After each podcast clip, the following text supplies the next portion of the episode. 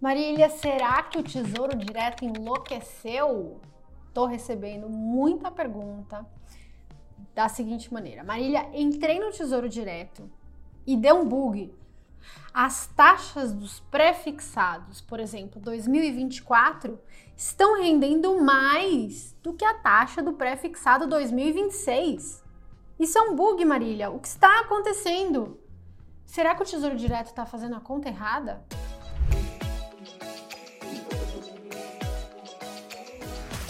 Hoje eu vou explicar para vocês como é possível que a taxa do título mais curtinho pague mais do que a taxa do título mais longo. Teoricamente, é verdade que quanto mais longo o título, mais ele deveria pagar, né? Porque você tem um risco aí de vencimento. É, você emprestar dinheiro, por exemplo, para o seu primo até a semana que vem, é muito mais seguro do que você emprestar dinheiro para ele para daqui a 10 anos, concorda? Daqui a 10 anos você nem sabe onde ele vai estar, tá, se ele vai estar tá nas mesmas condições atuais ou não, enfim. É mais arriscado e isso é, tem que ser contabilizado na taxa. Mas é possível sim que você tenha as taxas curtinhas bem mais altas do que as taxas longas e para isso a gente dá o nome de curva invertida. Olha que nome sensacional. Curva invertida. Então agora eu vou explicar para vocês, na lousa, do jeito que eu gosto, por que a curva está invertida. Nossa, funciona mesmo. Bom, vamos lá. Vou explicar para vocês como é que funciona a curva de juros. O que, que é uma curva de juros? Uma curva de juros é a taxa pré-fixada, ou seja, a taxa que te pagam por você investir em cada momento do tempo, né? Então eu quero fazer um investimento para um ano a curva de juros vai te dar qual é a taxa. Eu quero fazer investimento para dois anos, a curva de juros vai te dar qual é a taxa e assim vai. Ela vai te dar a taxa para sempre, né? Para sempre não, vai, tipo, não é até o infinito. É, quanto mais seguro o país, mais ele tem uma curva de juros para muito tempo, né? Por exemplo, os Estados Unidos tem para 30 anos, para 50 anos, sei lá, a gente não tem tanto. A gente tem para 30 anos, acho que a gente não tem. Como é que a gente constrói a, a, curva de juros? Como é que a gente sabe qual vai ser a taxa para um ano, para dois anos, para três anos? É, vai depender da taxa Selic. A curva de juros é baseada na estimativa do mercado a respeito da trajetória da Selic, tá? Então, imagina o seguinte cenário. Imagina que eu comecei hoje, dia 27, hoje tem reunião do Copom, mas é, é, a gente ainda não sabe quanto vai ser, e até então, né, a minha taxa Selic era 6,25% ao ano, certo? Então eu comecei aqui hoje, a taxa Selic, que é a taxa de um dia, é 6,25% ao ano. O que, que o mercado vai fazer? Ele vai estimar qual vai ser o comportamento da Selic em cada reunião do Copom. E a reunião do Copom acontece, grosso modo, a cada 45 dias. Então, vamos supor, a, a, a taxa Selic é 6,25, né? Pá, chegou na reunião do Copom. Vamos supor que o mercado acha que ela vai subir 100 bases, né? Para 7,25. Aí, o mercado estima aqui que ela foi para 7,25. Aí, continuando sendo 7,25 até o segundo Copom aqui, onde o mercado estimou que ela vai subir mais 100 bases e ir para 8,25, né? E assim vai. Ah, vamos supor que o mercado acha que ela vai subindo, subindo até 10,25, tá? Vamos supor que o mercado acha isso. Vamos colocar aqui 10,25, né? O que, que o mercado vai fazer? Como é que o mercado vai construir essa curva? O mercado vai fazer uma média da taxa Selic do período que ele quer. Então, uh, vamos supor que um ano seja aqui, né? Ele vai traçar a média daqui até aqui, ou seja, ele vai compor essa taxa. É como se você tivesse um investimento que rende 6,25 durante 45 dias, depois 7,25 durante 45 dias e assim vai. Você vai ter um retorno médio, né? Uma rentabilidade média. Então, pronto.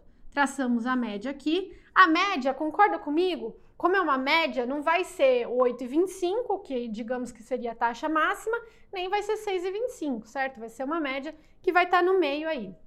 Vamos supor que seja 7,5, tá? Estou chutando. Então, pronto, a gente sabe que a taxa de um ano pré-fixada é 7,5. E aí eu coloco aqui, né, 7,5 na minha taxa pré-fixada de um ano. Aí o mercado vai contabilizando para dois anos também, vai ficar mais alta, né? Porque depois foi parar no 10, então para dois anos vai ser 8,5, vamos supor, né? Então tenho aqui para dois anos 8,5, né? E tá ficando linda a nossa curva, olha só que bonita que tá ficando. E para três anos, vamos supor que é 9,5, tá? Então, eu construí aqui a minha curva de juros Vamos supor que ela é alguma coisa assim, tá certo? E isso é uma curva de juros, ou seja, com a minha curva de juros eu sei, ah, quero investir para três anos, pá, vão te pagar 9,5. Quero investir para dois anos, pá, vão te pagar 8,5 por esse investimento. Essa curva de juros é a curva de juros uh, do governo, né, para os títulos do governo, porque ela é baseada na Selic. Então, ela vai ser a base para todos os investimentos da economia. Então, se você quer, por exemplo, um CDB pré-fixado, você vai olhar a curva de juros pré-fixada e vai colocar um spreadzinho, né? Um, um, um spreadzinho de risco, porque você está tomando um risco a mais. Então, assim, isso aqui serve de, de base para tudo, tá? Para empréstimos de banco, para tudo. Então, essa curva de juros é muito importante. Mas como é que acontece dela ser invertida, né? O que acontece é que muitas vezes o mercado espera uma alta para a Selic durante um certo tempo, né? Por exemplo, vamos supor que a inflação está alta. O Banco Central sobe a Selic acima do juro neutro e isso faz com que ele desaqueça a economia e tente fazer com que a inflação volte para a meta, né? Uma vez que a inflação já voltou para a meta, o que, que o Banco Central faz? Ele não precisa ficar mais com uma Selic lá em cima. E aí ele começa a cair a Selic. Então, quando que a curva fica invertida? Quando o mercado começa a estimar que em um determinado momento do, do ano, dos próximos cupons e tal, a Selic vai começar a cair, né? Voltando de repente para esse tipo de patamar. Note que, embora as médias aqui do curto prazo sejam mais altas e crescentes, vai chegar uma hora, se eu quiser uma, uma média aqui de 5 anos, né? Vai chegar uma hora, ó que as médias vão começar a cair. Concorda comigo? Então, quando eu for fazer esse gráfico aqui de 5 anos, essa aqui vai começar a cair, tá? Então, isso aqui é o que a gente chama de curva invertida. Quando que acontece? Quando você está no, no turbilhão de um ciclo de alta e o mercado começa a precificar que lá para frente ele vai cair essa Selic, porque ela está muito acima do neutro ou acima do neutro, e aí as médias começam a ficar mais baixas tá? Então é isso que acontece e por isso que você que é possível sim você ver uma curva invertida, por isso que é possível você ver um título de 5 anos pagando às vezes menos do que um título, por exemplo, de 3. Eu quero mostrar para vocês agora como que estão as curvas de juros é, quanto que o mercado está precificando, né, para cada reunião. Então eu vou mostrar para vocês uma tabela disso aqui, ó, quanto o mercado está precificando de alta e depois queda para cada reunião. Dá uma olhada. Então aqui eu vou mostrar para vocês uma tabela da Bloomberg, que é um software que os investidores profissionais usam para operar o mercado. Tá vendo que aqui, ó, tem as reuniões do Copom, tá vendo as datas das próximas reuniões do Copom. Então, é, hoje tem uma, né? Amanhã, é, em dezembro tem outra e tal. E aqui está o quanto o mercado estima que o Banco Central vai subir a taxa de juros em cada reunião.